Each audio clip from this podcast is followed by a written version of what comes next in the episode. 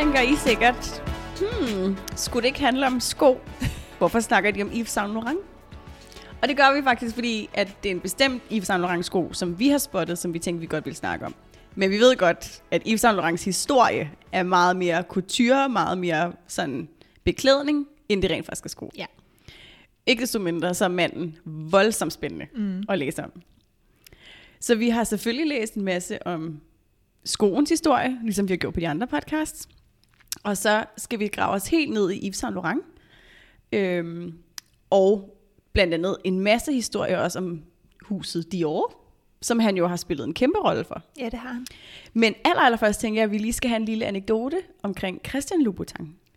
Fordi det er jo faktisk sådan, at øh, jeg tror, jeg nævnte det i afslutningen af sidste uges episode om Christian Louboutin. Netop at da, og det kommer vi også ind på senere, men da Yves Saint Laurent annoncerer, at det her bliver hans sidste øh, modeshow, så bliver Christian Louboutin rent faktisk rigtig ked af det. For han er sådan, det er jo en kæmpe spiller i couture, som nu går på pension. Hvor er det en skam. Og han havde i mange år haft en tanke til en sko, han rigtig gerne ville lave. Så han havde faktisk også tegnet den for mange år siden. Og det var den her, i virkeligheden sådan en sandalagtig sko, stilet med, det, med YSL-akronymet ude på, på fronten af foden. Så da han så hører, at øh, Yves Saint Laurent vil gå på pension, så skynder han sig at lave en prototyp af den her sko. Sender den til Yves Saint Laurent og var bare sådan, prøv at høre, jeg synes bare lige, du skulle se den her, fordi nu får den jo aldrig nogensinde øh, Ja. ben at gå på, bogstaveligt talt. Og, og jeg har lavet den til dig, fordi jeg synes, at, at akronymet er så smukt i, i sin natur. Så her er den. Og så synes Yves Saint Laurent faktisk, at den er så smuk, at han vælger at bruge den på runway til sit sidste modeshow. Ah, men det er så skønt. Ja, det er meget Altså sikke en gave. helt få. vildt. Altså, Ja, og man ser den jo stadig den dag i dag. det gør man. Mm. Ja, det er en meget, meget, meget smuk sko. Men det var i hvert fald bare lige for os lige at lave en, en bro mellem sidste uges episode og Yves Saint Laurent i den her uge. Men øh, først skal vi lige til det 20. århundrede og lidt øh, sko fra mere nutid.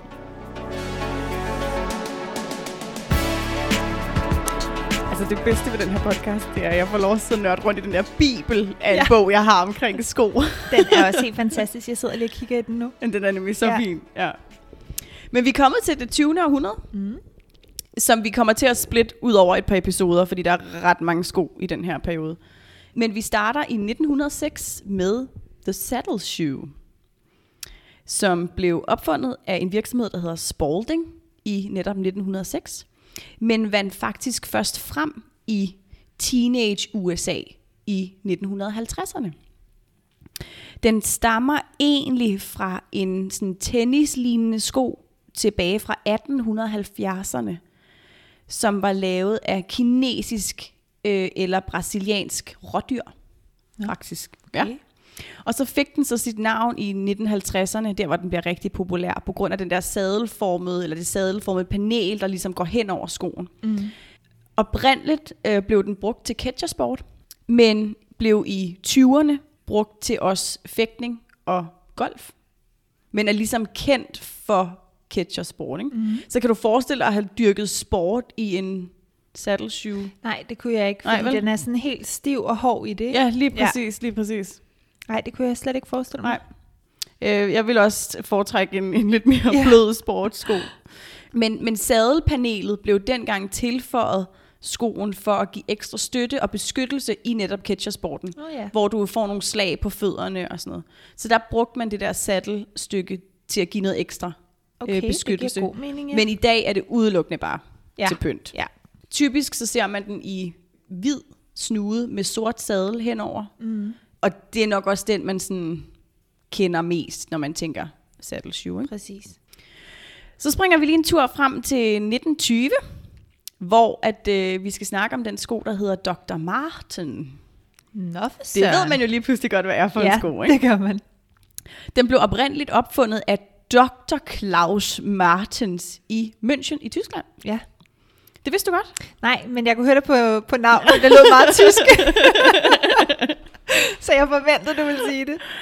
Han var øh, læge og tjente øh, den tyske hær under 2. verdenskrig. Okay. men var på øh, skiferie på et tidspunkt i de bayeriske alper og brækkede foden. Og så havde han efterfølgende problemer med at få foden ned i de her militærstøvler igen. Så han startede med at fore sine egne militærstøvler med noget gummi for at give noget ekstra stødabsorbering. Okay. For han havde simpelthen brug for, at der var noget mere stødabsorbering i, i bunden til øh, hans fod, jo, som havde, havde været brækket. Ikke? Ja. Og da krigen så, da 2. verdenskrig så slutter, så brugte han gummi fra sådan nogle terroriserede skomagerbutikker, mm. som jo egentlig bare stod sådan Ja. vraget efter krigen. Ikke? Så han var derinde og øh, snup lidt af deres øh, gummilager. Ja, præcis. og så begyndte han at videreudvikle på, øh, på sin idé netop det her med den der lidt tykkere sål, som er på en Dr. Martens støvle. Imponerende. Og han var læge, sagde du? Han var læge, ja. Okay. Efterfølgende så gik han øh, så over til at bruge gummi fra, og hold nu fast, forladte fly fra en tidligere luftwaffebase. Wow. Ja. Og i 1950, der køber en fyr, der hedder Bill Griggs, patenten til at producere de her sko. Og skifter så navnet. Han englificerer navnet en lille bitte smule, fordi på det her tidspunkt var Tyskland ikke super sexet, og der var mange sådan anti-tyske øh, ting. Det, skulle helst ikke, det må helst ikke runge for, for tysk. Mm. Så derfor så tog han ligesom Dr. Martens navnet og gjorde den til sådan det engelske Dr. Martin, mm. som vi kender i dag. Okay, ja. Ja.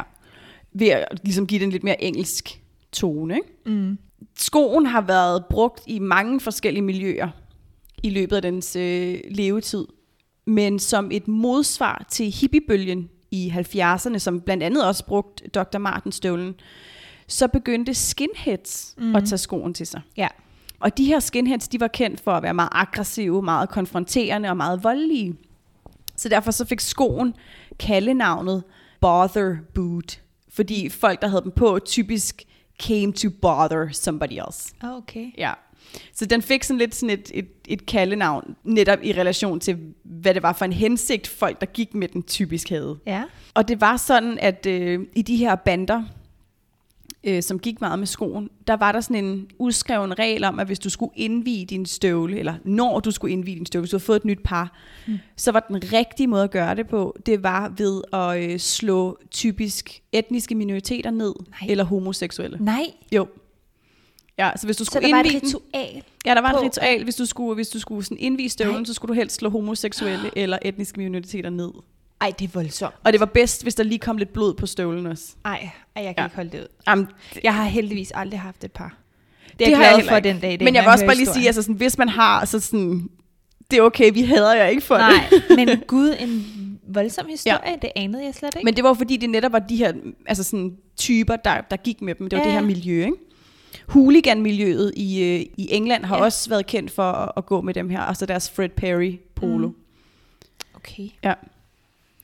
Og, Interessant øh, historie. Ja, også øh, virkelig voldsom. Ja. Øhm, men i 90'erne kom skoen så til USA, og blev meget populær også i grunge-miljøet. Ja. Så det er også derfor, vi, vi kender den lidt for det der underground grunge-miljø. Ikke? Mm. Vi bliver i øh, 1920'erne, og øh, skal snakke om øh, sneakeren. Ja. Det er jo en sko, som øh, udspringer af tennisskoen. Mm. No surprise. Ja. Som vi snakkede om i sidste episode. Den fik sit helt store gennembrud i 1970'erne, da fitnessindustrien tager fart.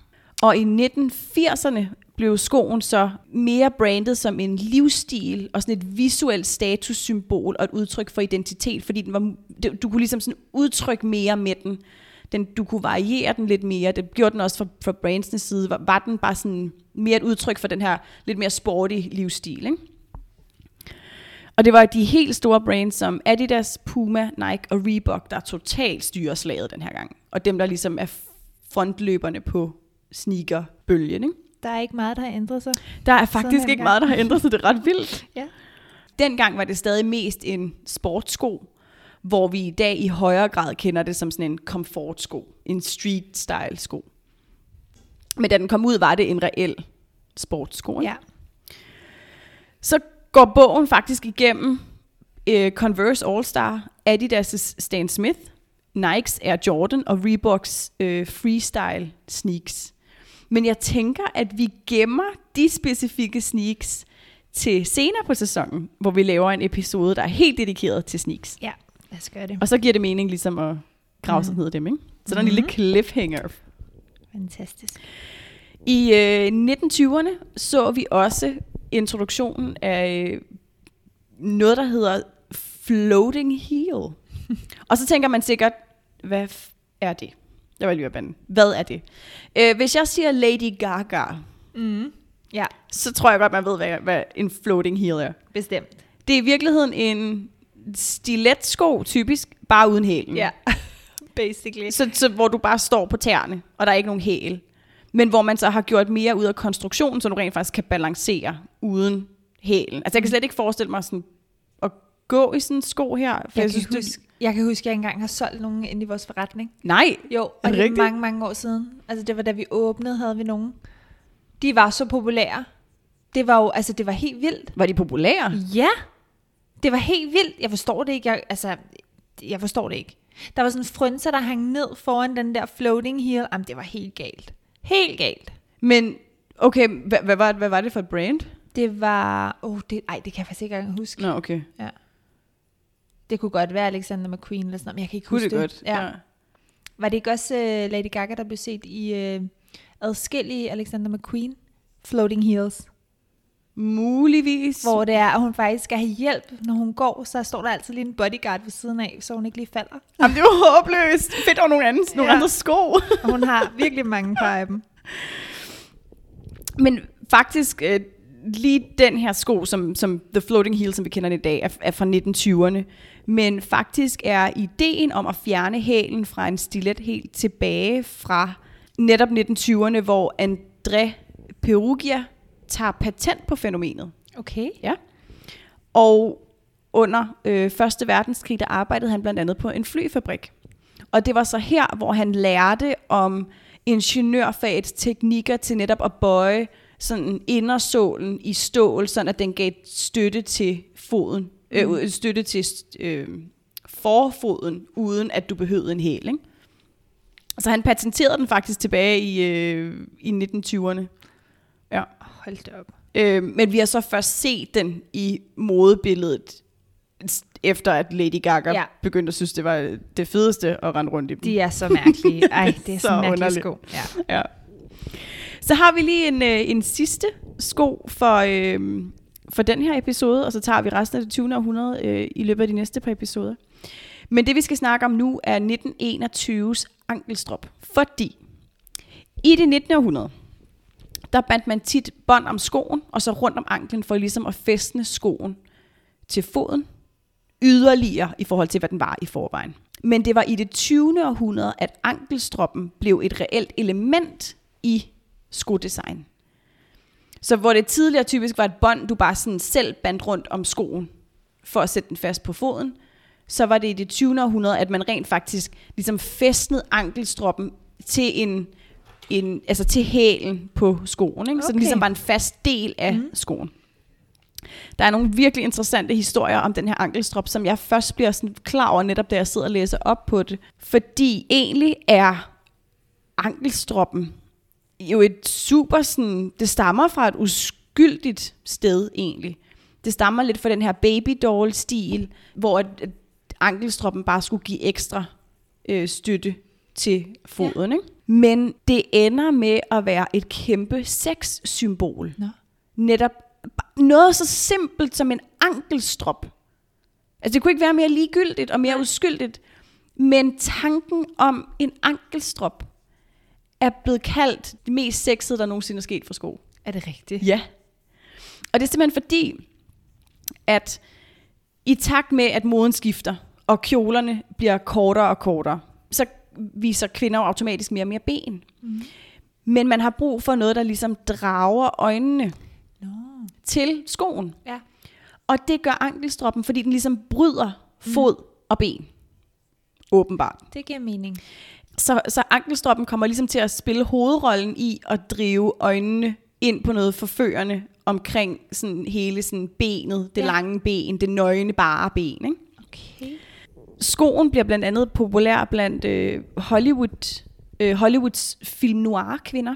De her såkaldte femme fatales fra mm. 1940'erne.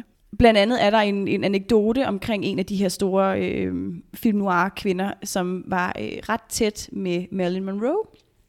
Og, øh, og hun udtaler på et tidspunkt, at de nogle gange sådan sig ind på filmsættet og lånte skoene fra filmsættet og gik i byen og gik på dates med dem. Ej, Ja, øhm, fordi de synes, det var så sådan, som, som de siger, sådan, we liberated the shoe. Altså sådan, vi gav dem en tur i byen, Ja, ja. skoene. De skulle sådan have Det lov at leve de. Ikke? Ja, præcis, det fortjente de, de der sko. der. Ja.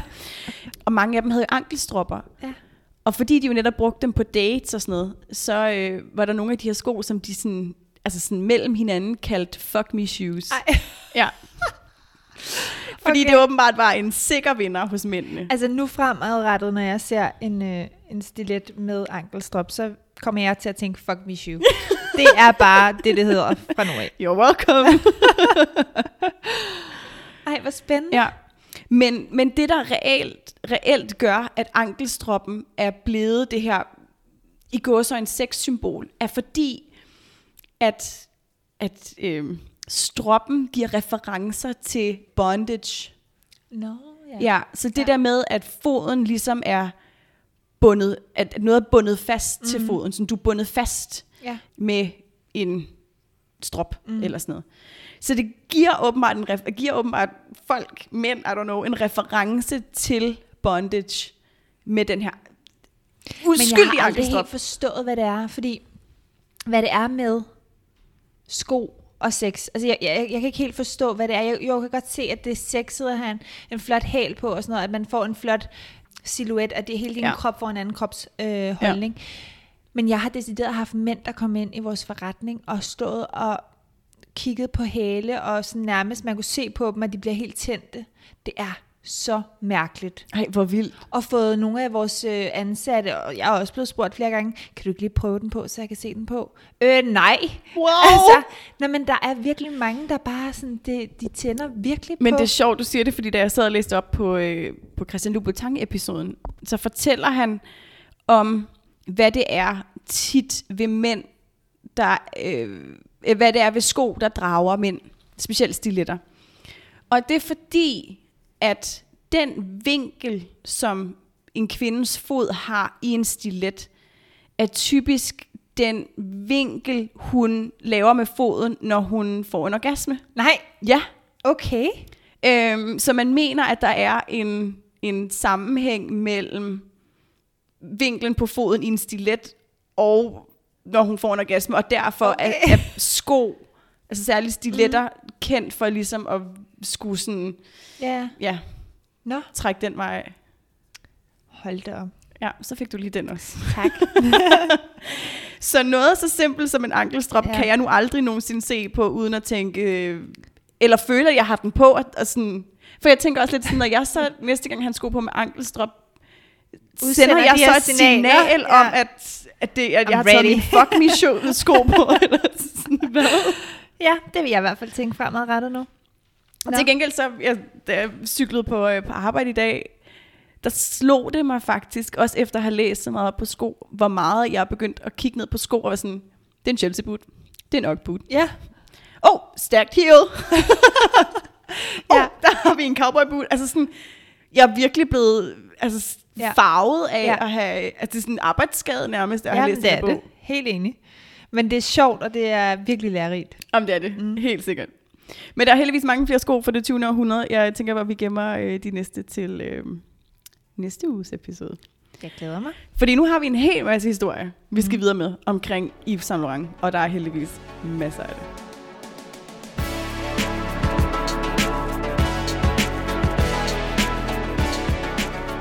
Men nu skal vi snakke lidt om Yves Saint Laurent. Bring it. Ja. Faktisk så er han født Yves-Henri Donat Mathieu Saint Laurent. Og jeg elsker, når du siger det på fransk. Det var virkelig et langt navn. jeg vil ønske, jeg havde så mange navne. Jeg synes, det er smukt. Vil du det? Ja, ej, måske fire. Ikke seks. Altså, jeg har det fint med to. Og mine børn kommer heller ikke til at få særlig mange navne, fordi det Det tager bare altid et krig at skrive. Ja, det er rigtigt nok. Men Ikke han, desto mindre. ja. ikke desto mindre blev han født den 1. august i 1936. Det gjorde han i Oran i Algeriet. Det gjorde han nemlig. Mm. Og dengang blev det faktisk betragtet som øh, værende en del af, af Frankrig. Han kom fra en meget tryg middelklassefamilie, øhm, og hans mor forgudede ham. Han var, øh, som dreng var han meget, øh, hvad skal man sige, han var meget sådan sart, han var sådan en pide lille dreng, og han var overhovedet ikke sportstypen. Han, lavede, han var derimod rigtig øh, kunstnerisk og lavede også dukketeater, da han var lille, og han lavede faktisk selv dukkerne ud af papir, og så klædte han dukkerne ud og lavede forestillinger. Det var super cute. Han blev. Ja. faktisk han blev mobbet i skolen for blandt andet øh, at, at sådan have lidt homoseksuelle tendenser. Mm. Så allerede meget tidligt i hans liv bliver han mobbet rigtig meget for at være sådan lidt anderledes. Ikke? Ja. Så han bliver jo netop meget sådan et nervøs barn. Ja. Øhm, og han er, melder sig faktisk nærmest syg hver dag, oh, fordi han bare ikke kan lide at gå i skole.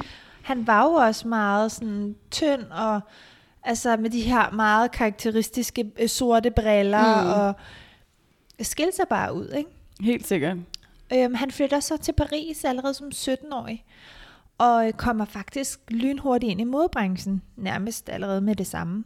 Fordi øh, som 18-årig, der sender han tre tegninger ind til en øh, modekonkurrence. Og der fik han faktisk en førsteplads for kjolekategorien. Dengang der var det faktisk regnet for den allervigtigste kategori af dem alle sammen. Og det pussy øh, ved det, det var, at Karl Lagerfeldt var med i samme konkurrence, hvor han vandt første præmien for øh, frakkekategorien. Er det rigtigt? Ja. Så øh, dengang, der øh, arbejdede de også side om side. Men det er faktisk ikke så underligt, at han vinder for netop øh, kjole-kategorien. Øhm, fordi netop dengang, da han var barn, hvor han sad og, og designede dukketøj, så endte det med at tage så meget overhånd, at han først og fremmest designede øh, først dukkerne af pap, så designede han tøj til dukkerne, og til sidst endte han med at sidde og designe tøj og kjoler til hans mor og hans søstre. Ja, Og så det har jo, det er jo startet ret tidligt. ja det må man og han har jo virkelig øvet sig på kjolerne. Mm. Så det er jo ikke helt underligt, at han så tager prisen. Det er det i hvert fald ikke. Han er så heldig, at han i 1954, der øh, møder han Christian Dior. Det gør han, fordi at hans øh, dengang Vogues chefredaktør hedder Michel de Brunhoff. Mm-hmm. Han introducerede dem for hinanden. Øhm, og Christian Dior, han kunne så se Saint Laurent's sketches, og at der var en vis lighed imellem deres arbejde. Så han var meget begejstret for hans æstetik. Og det gjorde faktisk, at Christian Dior, han tilbød Saint Laurent et job inde i hans kulturhus. Og det er jo meget usædvanligt, us- usædvanligt øh, i så ung en alder, fordi han var faktisk kun 18 år. Men han designer ikke tøj til at starte med. Han hjælper med at rydde op og hjælper med at dekorere og designe interiør til øh, kulturhuset. Og så gradvist derfra begynder han så at bidrage med øh, tegninger og designs. Så, øhm, så starter han faktisk allerede med øh, at designe accessories dengang. Og dengang, der var det sådan meget sådan beskeden opgave. Det var sådan langt nede i hierarkiet. Men den dag i dag, der er det jo stik modsat, fordi at Totalt. det er jo en af de højeste øhm, positioner, du faktisk kan få inden for et øh, et modehus. Det sælger jo bedre end tøj. 100 procent, ja. Så, øhm, så det starter han ud med. Øh, men hurtigt så får han faktisk øh, sat sit eget præg ind over øh, sang, hvad hedder det, Dior's sketches, og ligesom får vist, hvad han kan, og det resulterer faktisk i, at han får mere og mere ansvar i virksomheden. Og den sidste kollektion i 1957, den var faktisk næsten udelukket designet af Saint Laurent. Mm. Og på, øh, på et tidspunkt øh, har Dior faktisk informeret Saint Laurents mor om, at når han en dag går bort, så skal hendes søn altså arve hans firma. Det siger de over til Yves Saint Laurents mor. mor. Ja. Nej, hvor vildt. Hiver han til side og lige siger det, ikke? Mm. Mm. Og i samme år, 1957, der overtager han faktisk roret fra Christian Dior, fordi at han går bort. På det her tidspunkt, der er Yves Saint Laurent kun 21 år. Det er så vildt. Altså i den alder. Ja, som Og 21-årig og mod, altså sådan, skulle stå i spidsen for mm. modehuset Dior, som jo også på det her tidspunkt har en mega lang historie i modeverdenen. Bestemt. Og skulle lige løfte det som 21-årig, ikke? Mm. Så øh, han får til opgave at være chefdesigner. Han får til opgave at være Christian Diors efterfølger. Men han har også til opgave at redde huset fra at gå konkurs. Og her, der går der så spekulationer på, om det kan være sandt, fordi sidst i 1949, der stod Dior-huset altså for 75% af Frankrigs modeeksport, plus 5% af Frankrigs samlede eksport. Okay, så man så er lidt. sådan lidt i tvivl om, altså, jeg har ikke helt kunne finde frem til, om de rent faktisk var ved at gå konkurs, fordi der er nogen, der siger, så var der nogen, der siger, at det var de ikke. Ja. Øhm, men ikke desto mindre er det jo et kæmpe, hvad skal man sige, chok for sådan en ung mand at Ja. stå med, altså, han har jo ikke særlig meget erfaring på Nej. det tidspunkt, Nej. og så skulle tage over for sådan en stor mode Ja. øh, firma. Det er, det, det er Er vildt. det er godt nok lidt mm. lidt af en opgave at tage på sig? Han øh, begynder stille og roligt så at få mere selvtillid, i takt med, at det begynder øh, at gå mere im- i, altså det, han begynder mere og mere at gå imod, øh, eller gå, han begynder faktisk mere at gå mod sin egen æstetik og Ja. sin egen Gå væk ret. fra ja, Diors look. Lige ja. præcis. Det, øh, og, og det gør faktisk, det begynder at skabe nogle gnidninger i Dior-huset. Han var nemlig rigtig god til at følge med i, hvad der rykkede på gaden, og han havde altid en finger på pulsen. Men det gik alt, ikke altid hånd i hånd med øh, smuk design. Så han øh, begyndte at kigge lidt på noget, der hedder The Beatniks, Mm. som var den her gruppe unge studerende, øhm, og også skribenter Okay. øh, ofte, som øh, de hang altid ud over på den venstre side af scenebredden i Paris. Mm-hmm. Øhm, og det blev kaldt for Rive Gauche. Øhm, og dem var han altså meget, meget inspireret af. Den her subkultur, de blev faktisk forbundet med sådan bohemeliv, alkohol, stoffer, seksuel frihed. Ja. Øhm, og deres filosofi var også at øh, forbedre ens indre selv frem for at forbedre ens materielle status. Og sådan, Okay, de var meget, ja. ja. Så øhm, de blev faktisk også kaldet for blouson noir, som betyder sort jakke. Og i og med, at det var, de var en inspiration for ham, så går han så også ind og designer en kollektion. Og han designer så en jakke, sort jakke, som var lavet i krokodilleskin med minkkanter. Ja, den var ikke Okay. gået af. Ej, det var, det, nej, det var den ikke. Øhm, og så var den så, som sagt, inspireret af beatkulturen, og hans muse, Betty Chateau, Muligvis. som han havde ja. et meget, meget nært venskab til. Ja, okay. Øhm, hun var også tidligere øh, Chanel-model, faktisk. Men kollektionen den blev set som sådan en res- rebelsk fortolkning af en subkulturstil, som var lavet om til noget high fashion. Og så klædte han sit klientel ud, ligesom dem, der ville slå dem ned og rulle dem. Så det var sådan lidt Wow. Crazy. Og Okay, det det, lyder det- helt vildt. Ja, og det var det, der skræmte livet af Diors ledelse. Det kan man jo godt forstå. Nå, det, okay, fordi det er meget ikke særlig i stil med Diors Det clashede vision. fuldstændig. Ja. Og, øh, og det gør, at de så, at han, han, altså, han bliver sendt i krig, men der var en, en klausul, som gjorde, at hvis det var, de havde brug for ham i virksomheden, mm-hmm. så skulle han ikke udsendes. Okay. Men de ville jo gerne af med ham. Nej, hvor vildt. Okay. Fordi de, de synes jo, det hele var ved at gå helt skævt, og det ja. passede ikke ind i deres vision. Og så han kommer i militærtjeneste i 1960, Det gør han nemlig. og blot efter 20 dage, der får han altså et sammenbrud. Men jeg tænker også bare sådan, når man, når man læser lidt op på netop, hvem han er, hvordan han så ud, og hvordan han var, også i hans barndom. Ikke umiddelbart typen, jeg vil have sendt i krig til at forsvare mit Nej, land. det er det. Øh, Altså, han var slet ikke typen på det. Nej, overhovedet ikke.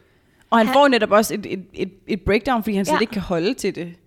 Og han øh, bliver indlagt på et øh, mentalhospital, bliver medicineret virkelig, virkelig voldsomt. Og det var faktisk også starten til øh, en af hans afhængigheder af narkotika. Ja. Det fulgte ham faktisk resten af hans liv. Han får også stillet diagnosen maniodepressiv, og samtidig bliver han fyret fra Dior. Ja. Fordi da han så kommer tilbage fra krigen, så er hans job ikke længere til stede. Nej. Og det var faktisk en blanding af de øh, årsager, at han sådan går ned, altså psykisk, men også hele hans beatniks-kollektion, det var bare simpelthen for meget for de år. Så det var det hele, der gjorde, det kan vi vi kan ikke mere. Ja. Og man skulle jo tro, at et sammenbrud, det var slemt nok, men så oven i det, så mister han så, Så mister han også jobbet, ikke? Ja. Ja. Og det, det resulterer faktisk i, at han sagsøger de år. Det gør han nemlig. Mm. For netop at have at brudt kontrakten Mm. på en, en forkert måde. Ikke? Og han vinder sagen og får forholdsvis mange penge ud af det. Og faktisk også nok penge og frihed, altså kreativ frihed, til at starte sit eget brand. Mm. Det gør han i 1961, der stifter han sit eget brand, som vi kender som Yves Saint Laurent. Præcis. Det gør han sammen med sin partner Pierre Bachet. Og øh, de er ikke kun forretningspartnere, men de er også, de er også i et forhold. Ja.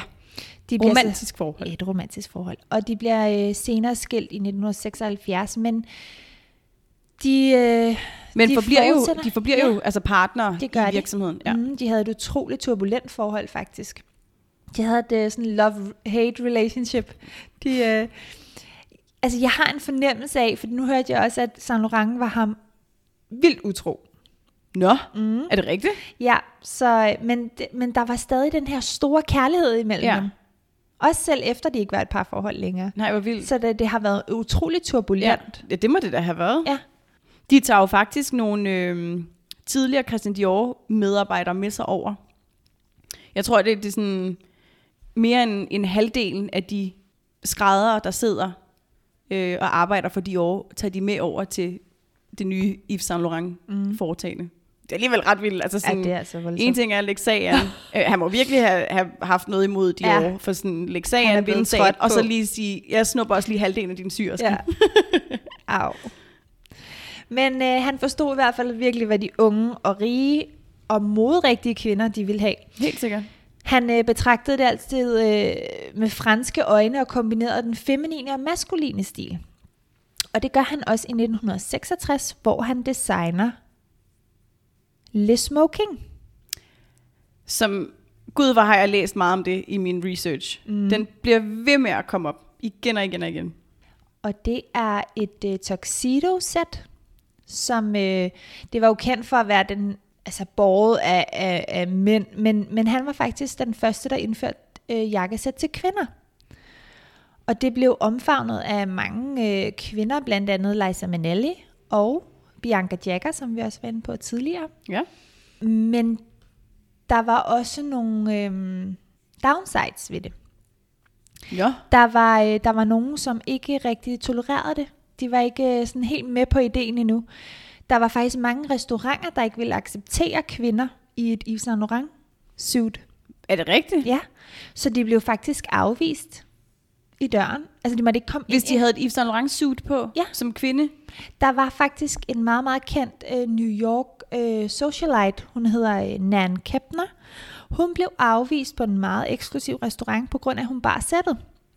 Men så gjorde hun bare det, at hun smed bukserne, og så bar hun så sin tu- tuxedo blazer som en lovkort øh, minidress i stedet for. Og så var det okay. Så fik hun lov til at gå ind. Nej, hvor vildt. Ja. Nej, hvor vildt. Så øhm, det kan man også. Ej, hvor er det skørt. Og øh, Bianca Jagger, hun bar faktisk et øh, Yves Saint Laurent Le Smoking Jacket øh, til hendes bryllup, da hun blev gift med Mick Jagger i 1971. Gjorde hun det? Ja, der bar hun øh, en smokingjakke øh, i, i kridhvid, som, hvor hun ikke havde noget indenunder, sådan var helt, øh, helt sådan V-udskæring. Øhm, og så havde hun så en nederdel på, og sådan en kæmpe stor hat til. Altså, det var hende, vi kender fra Manolo-afsnittet også, Ja. ja. hvor hun jo kommer ridende ind på en hvid hest mm. i blå Manolo-sko. Præcis. så øhm, Hun have været lidt af en, øh, lidt af en type. ja, og en trendsetter, tænker jeg også. Helt sikkert, ja. Mhm. Saint Laurent var også den første couture-designer, der lancerede en ready-to-wear-linje. I øh, 1966, der laver han en aftale med en butik i Paris. Den kommer så til at hedde Saint Laurent Rive Gauche. Mm-hmm. Og, øh, og dengang, der var det sådan, den, det, det betyder igen øh, scenebredden på den venstre ja. side. Okay, ja. Øhm, dengang der var det sådan den trendy del af byen, hvor alle kunstnerne og forfatterne hang ud, hvor den højre del, det var mere de erhvervsdrivende. Mm. Øhm, og det var første gang, man så en couture designer åbne, som sagt en ready-to-wear øh, linje i en butik i Frankrig. Fordi man havde faktisk set det tidligere, øh, Givenchy havde gjort det, men det var ikke en butik, de havde åbnet, de havde bare lavet en, øh, en ready-to-wear linje. Okay, ja. Men øh, det var faktisk en succes, fordi folk ventede i kø i op til flere timer øh, for at købe øh, hans øh, produkter eller items. Og det gjorde kunderne faktisk i flere uger efter åbningen også. Så der stod de simpelthen i kø. Øhm, og det gjorde, at han fik en endnu større popularitet, og selvfølgelig øh, tjente flere penge Ja. også. Øhm, fordi at man tjente ikke særlig mange penge på, på couture. Øh, det blev også utroligt dyrt at producere. Så man gik meget mere over til ready to wear. Ja. Det er også lidt mere øhm, tilgængeligt. Også Lige- for, altså for den døde, det dødelige individ. Ja. Øh, og, og Det købe er brugbart. og bruge Altså, ja. ready to wear. Mm. Men alt var jo ikke øh, lutter lavkage. Hvad hedder det? Rosenrødt. Rosenrødt. Han fik også øh, kritik. Han fik noget kritik øh, i USA for sin øh, kollektion fra 1971, der var inspireret af 2. verdenskrig. Og så fik han også noget kritik, da han lancerede parfumen Opium. Fordi han blev anklaget for at opmuntre til narkotikamisbrug. Au, for pokker. Det skabte røre i andedammen. Ja, det skal man passe på med. Ja. Og angående Opiums lancering, der øh, han var jo kendt for at holde meget ekstravagante fester. Mm. Blandt andet her til Opiums lancering i 1978. Det koster ham en formue. Altså festen. Festen, Okay. lanceringen. De lejede et kinesisk sådan, kæmpe skib, som blev sejlet til New York. Ja. Og så var der mere end 800 mennesker, der deltog til festen. Wow. Blandt andet Cher. Ja. Mm. Og året før vinterkollektionen, den var så inspireret af kinesisk mode, så det var første gang, at man tog en couture-kollektion og en duft, og ligesom sådan, at det hang sammen. Nå. Altså det var første gang, man havde Ja, ja. set det. Øhm, og, øh, og de her 800 gæster, de blev budt velkommen mm, af en 1000 pund Buddha, der stod, og 2000 hvide orkideer, som var fløjet ind fra Hawaii. Ej, det er jo så sindssygt over the top. Ja. Så der, øh, der har de altså bare givet den gas. Jeg ved også, at han festede rigtig meget med øhm, Andy Warhol og sådan alle de der, og der var super meget øh, drugs og, og booze, og sådan, de, de gav den rigtig meget gas dengang. Det har ikke været helt kedeligt at kende den her mand dengang. Nej, bestemt ikke. Nej. Men som sagt kunne han jo godt lide at feste. Så han havde jo mange, mange opture og nedture. Øhm, han øh, tog stoffer og, og drak og var manidepressiv og til sidst endte det faktisk med, at han ikke var i stand til at drive huset. Så han trækker sig tilbage i 2002. Og hans sidste show, det bliver så afholdt i januar 2001. Hvor til finalen, der ankommer 100 modeller i, i hans sorte tuxedos, som han jo var kendt for. Ja, det må man sige. Det var lidt af et statement, og lidt af en afslutning. Også ja, præcis ligesom en fin måde at, at slutte sin karriere af på, ikke? Jo, præcis. Huset det bliver opkøbt af en konglomerat, og får en række skiftende chefdesigner igennem årene. Ja.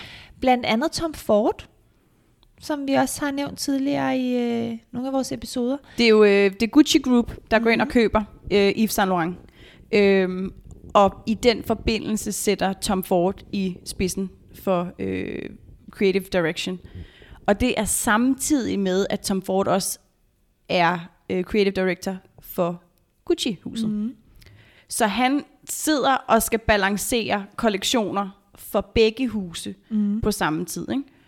Så han skal lave cirka 16 kollektioner om året på tværs af Yves Saint Laurent og Gucci. Med hver deres... Øh, Med hver deres look, og det skal være tro mod Gucci på den ene side, og tro mod Dior, eller ikke Dior, øh, Yves Saint Laurent på den anden side. Ikke? Ja, det, det må virkelig være et pres. Ja. Og så plus, at fra begge sider har han noget modstand fra husene, modhusene. Ja.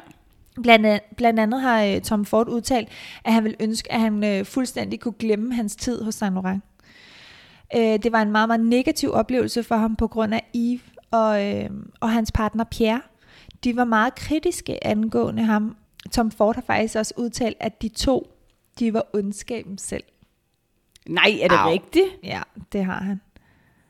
Jeg får helt gåsehud. Det må være så hårdt at arbejde for nogle mennesker, som ikke værdsætter ens Ja, helt sikkert. arbejde. Ja. Mm. Men det er faktisk allerede i 1998, at han vil dedikere sig selv udelukkende til hans haute couture. Så alt, hvad der hedder øh, Women's Ready to Wear, går til en, der hedder Albert Elbas. Og alt, hvad der hedder Men's Ready to Wear, går til Hedi Slimane. Og backstage til sit debutshow siger ham her, Albert Elbas, øhm, jeg vil ikke lave en Albert El- Elbas for Yves Saint Laurent. Jeg vil lave en Yves Saint Laurent by Albert Elbas. Oh, hold Ja. op. Øhm, så allerede her har han sådan helt vildt meget attitude. Stjernenykker nærmest, Mm, ikke? Lige præcis, Ja. ja. ikke? Så faktisk efter kun tre sæsoner bliver han øh, fyret fra mærket. Mm. Og tager sig faktisk over til Lanvin, hvor han er indtil 2015. Og så er det så, at, at Yves Saint Laurent huset bliver købt af Gucci Group, og, og Tom Ford bliver sat ind. Ikke? Mm. Fordi at, at Tom Ford jo netop skal jonglere både Gucci på den ene side og Yves Saint Laurent på den anden side, så kommer det ikke rigtig som en overraskelse for nogen, da han i, øh, i 2004 ligesom siger, I'm done. Ja. Og stifter sit eget mærke, for han har jo lige pludselig sindssygt meget erfaring fra modeverdenen og de her kæmpe huse. Ikke? Og så er det så Miu Miu's tidligere chefdesigner, Stefano Pilati, der tager over som kreativ direktør for Yves Saint Laurent. Og bliver så i 2012 erstattet af Hedi Slimane, som er øh, vedkommende, der fik Men's Ready to Wear dengang, at Yves Saint Laurent ligesom sagde, jeg vil kun lave haute couture. Mm. Og det er Hedi Slimane, der faktisk beslutter at skrotte Eve-navnet, altså Eve-delen ja. af navnet fra brandet, efter øh, at have lavet sådan en dramatisk fire års rebranding af Yves Saint Laurent. Og så faktisk, altså forestil dig lige at tage så legendarisk et navn på et modehus, og ligesom sige, jeg tænker, at vi skrotter det første. Skal vi ikke gøre det? Det kan være, at han også har noget mod ham. Ja, det kan Jeg godt ikke være. glo på det Eve længere. Det kan godt være. Så, øh, så nu, nu hedder huset jo faktisk bare Saint Laurent. Ja. Jeg undrede mig sådan, da det skete over, hvad så med logoet, tænkte jeg. Det er altså sådan legendariske, du ved, Ja. YSL, ikke? YSL sådan ja. ind, vævet ind i hinanden. Ja. Men jeg ved det ikke, altså sådan, det hedder jo, altså logoet er jo stadig YSL, mm. og det er jo også den sko, som vi jo egentlig blev inspireret af, er jo den her YSL-hæl. Ja. Og det var jo også det øh, akronom, som Christian Louboutin blev så draget af, da han ligesom var sådan, jeg er nødt til at designe en sko til jer. Ja, lige præcis. Øhm, så det er også vildt, er at man sådan kan, ikke? præcis bare mm. kan fjerne et, et navn fra... Jeg havde det i hvert fald meget ambivalent med det, kan jeg huske. Jeg var sådan, nu ved jeg slet ikke, hvordan jeg skal forholde mig Nej. til det. Præcis. Ja.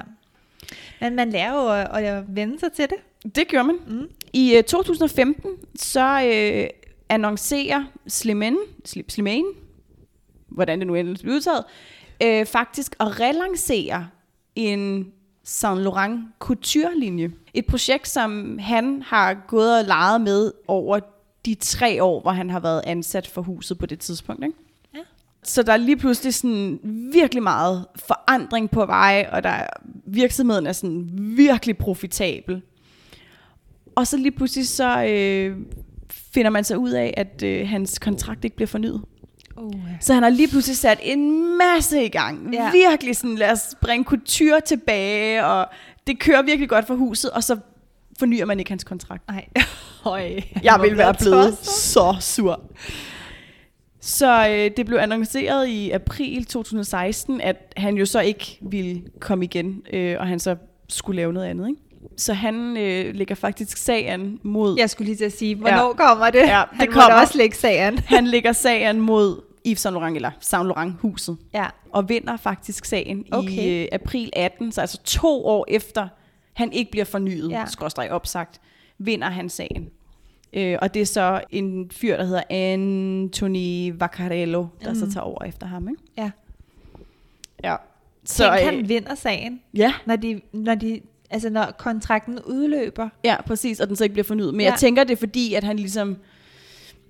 Jeg ved ikke. Nej. Nå, Ja, men det er spændende. i hvert fald underligt. Ja. Men, men så, så det er så nu øhm, andet sagsanlæg i øh, Yves Saint Laurents historie. Der kommer flere senere. Ja, det er så godt. Vi skal bare lige, øh, inden vi øh, lige øh, kigger forbi skoen, så øh, er vi simpelthen lige nødt til at øh, sætte en lille krølle, for han er jo faktisk ikke i live længere. Nej. I oktober 2006, der falder han om på gaden i Paris, og bliver faktisk filmet liggende. Han bevæger sig ikke. I flere minutter. Er det Ind- rigtigt? Ja, indtil at der kommer nogen og redder ham, skulle jeg til at sige. Redningstjeneste folk. Nej. øhm, kommer og hjælper ham. Og øh, de, altså han, han nægter, at han er syg for, for offentligheden. ja. Men øhm, han bliver faktisk sjældent set derefter, og, øh, og var jo psykisk syg i, i en lang periode, nærmest hele hans Okay, så han går nærmest i hiding. Mm, og han dør også øh, to år efter, i 2008, af kræft som 71-årig. Ej, ej, ej. Ja. Så øhm, der fik vi lige rundet hans historie af. Ja, det gjorde vi i hvert fald. Øhm, og det jo faktisk fordi, at øh, vi er nødt til at snakke om en sko. Ja. Vi laver en sæson om sko, og vi er simpelthen nødt til at krybe til korset. Vi har forelsket os i den her øh, YSL logo sko, som jo kommer af sådan 90'ernes logomania-vibe. Mm. Øhm, og faktisk øh, er der ikke særlig meget historie om den her sko. Men, Men vi er jo nødt til at være tro mod podcasten, mm. så selvfølgelig er der en sko. Øhm, og lad os lige starte med, fun fact, selve YSL, Yves Saint Laurent, logoet er designet af en fyr, der hedder Cassandra i 1961. Han er en af de mest berømte grafiske designer i den her øh, mellemkrigsperiode, så mellem 1. og 2. verdenskrig. Så han er blandt andet også et kæmpe navn for blandt andet Dior. Men det er ham, der designer det her YSL øh, vertikale logo, som er det hælen ligesom består af Mm. på den sko, vi skal snakke om i dag, som hedder Opium. Præcis. Og den fås jo både i lukket, i spids, Ja, som sådan stil, ja, Pump. pump ja. Ja. Og så fås den i en åben sandal. Og du kan selvfølgelig få hælen i øh, guld og i sort. Muligvis i sølv. Muligvis. Jeg har ja. set den i sort og i, Ja. øh, og i guld i hvert fald. I- Du kan også få den i sådan en, sådan en kover-ish farve. Grøn ja. metal. Mm. Ja. ja, men det er virkelig en flot sko. Jeg tænker ikke, den er særlig behagelig at gå i. Nej, altså sådan, det jeg umiddelbart kan forstå, når jeg, når jeg læser lidt op om den også, det er, at øh, der har været rigtig mange problemer i netop at, at kreere den her hæl. Ja. For normalt, også som, som vi har øh, snakket om i forbindelse med sådan udviklingen af skoen generelt, og det startede med den her Louis heel og forskellige ting, så skal du ligesom tage det her YSL-akronym og bygge det sådan, at det kan bære vægten af et menneske. Men at du stadigvæk ligesom har strukturen af YSL, og, og det er jo sådan et, et, et umiddelbart et skrøbeligt logo, lige pludselig at skulle bære altså en hel kropsvægt. Mm. Ikke? Jo.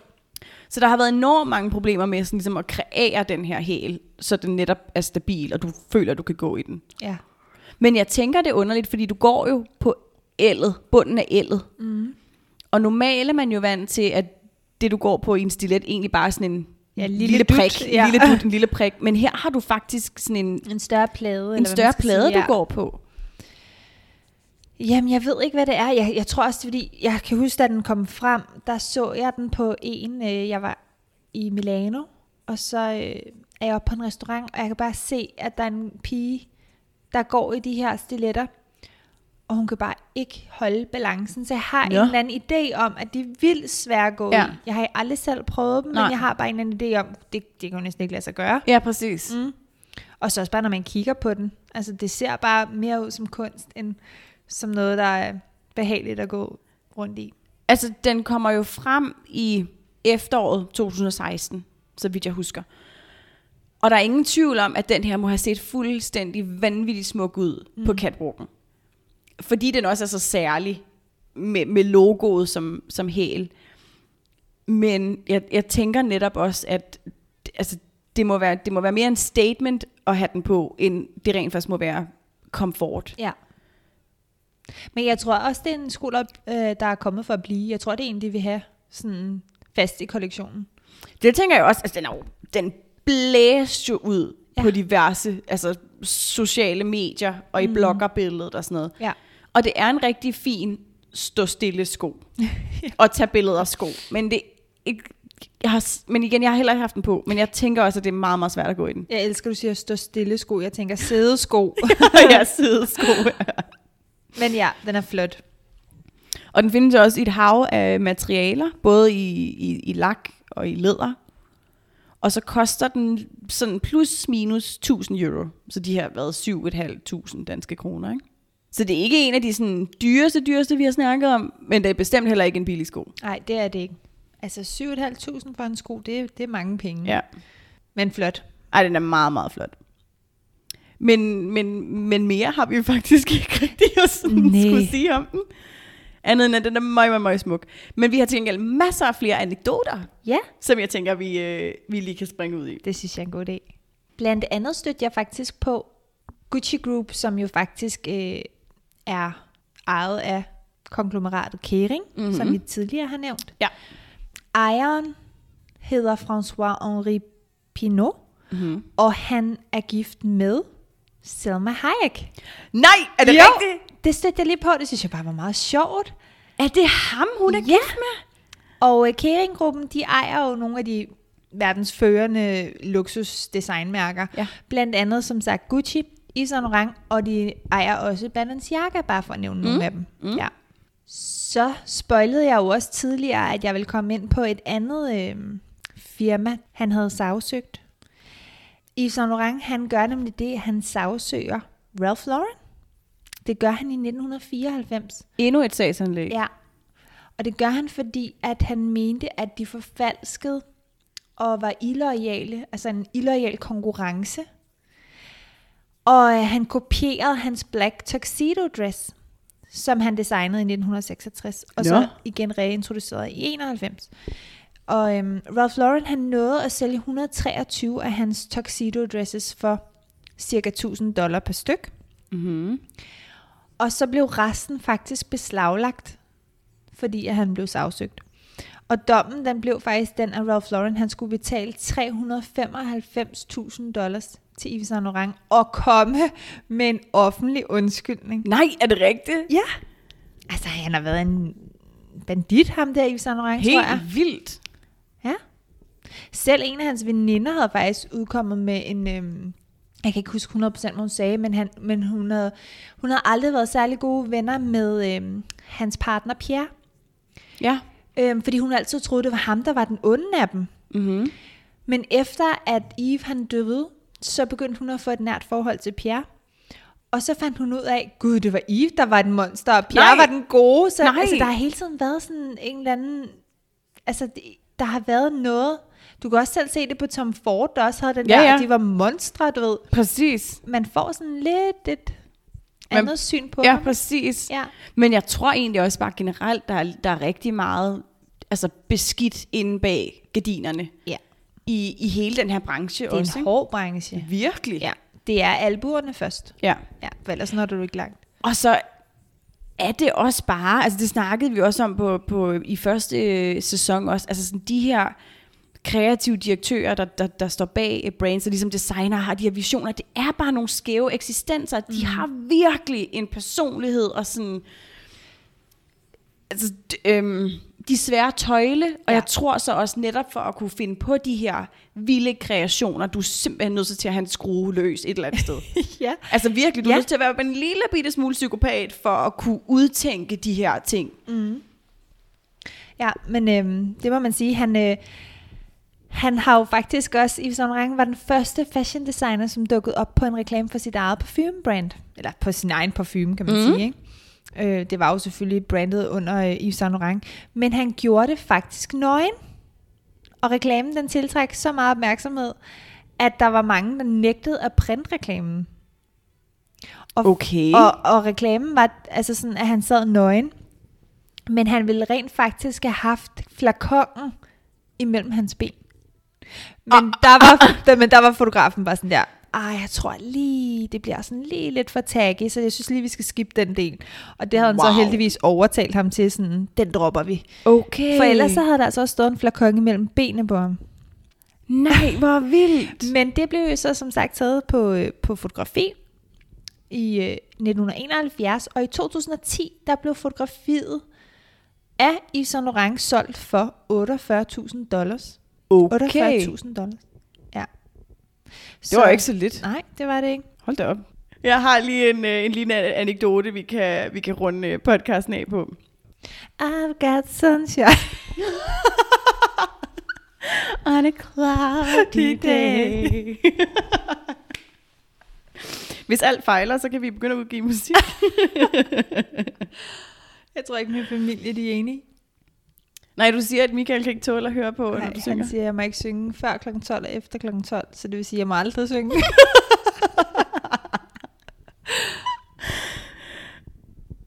Øhm, det er jo ikke nogen hemmelighed, det har vi snakket om øh, tidligere, at øh, Yves Saint Laurent var homoseksuel. Og det var der rigtig mange af de aller, aller største modenavne, der var i det 20. århundrede. Blandt andet Christian Dior, Cristobal Balenciaga, Yves Saint Laurent, Calvin Klein og Gianni Versace, hvor alle sammen homoseksuelle. Og endte faktisk med at være sådan en, en samlet bølge af nyskabende inden for hele modeindustrien. Mm. Og det var de, fordi at typisk så var øh, homoseksuelle mænd mere øh, villige til at eksperimentere med nye idéer, stilarter, stoftyper i øh, tøj og designs generelt.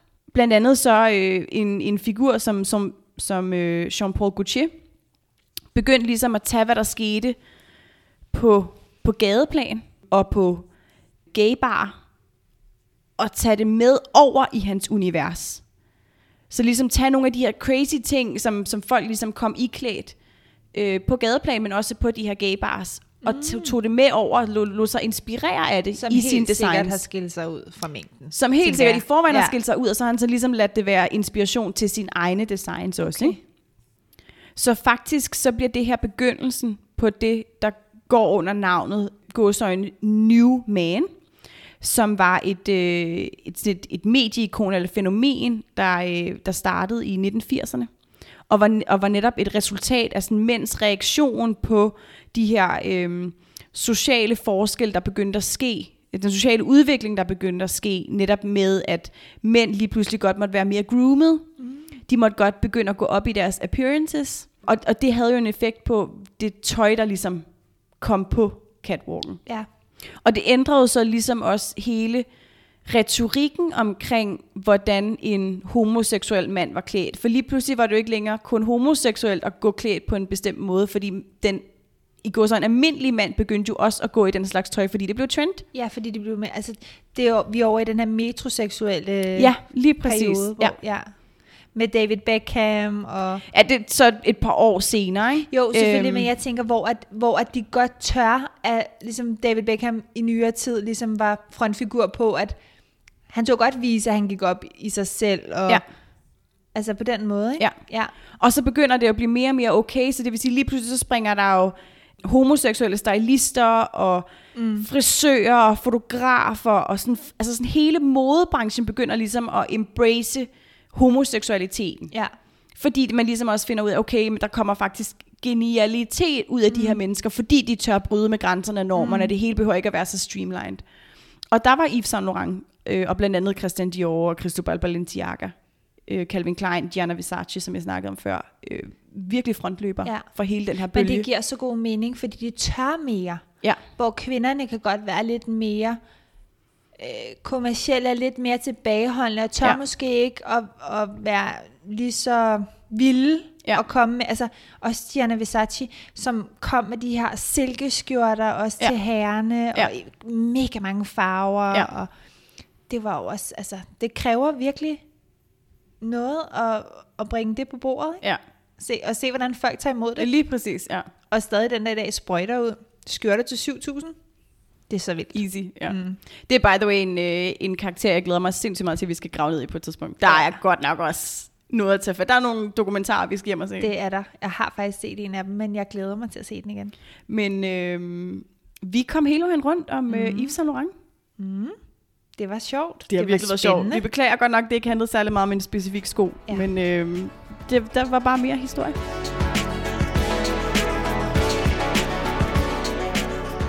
Det var lidt øh, fransk historie mm. omkring Yves Saint Laurent. Ja, det var. I øh, næste uge kommer det til at handle om Valentino. Valentino. vi skal til Italien, Si.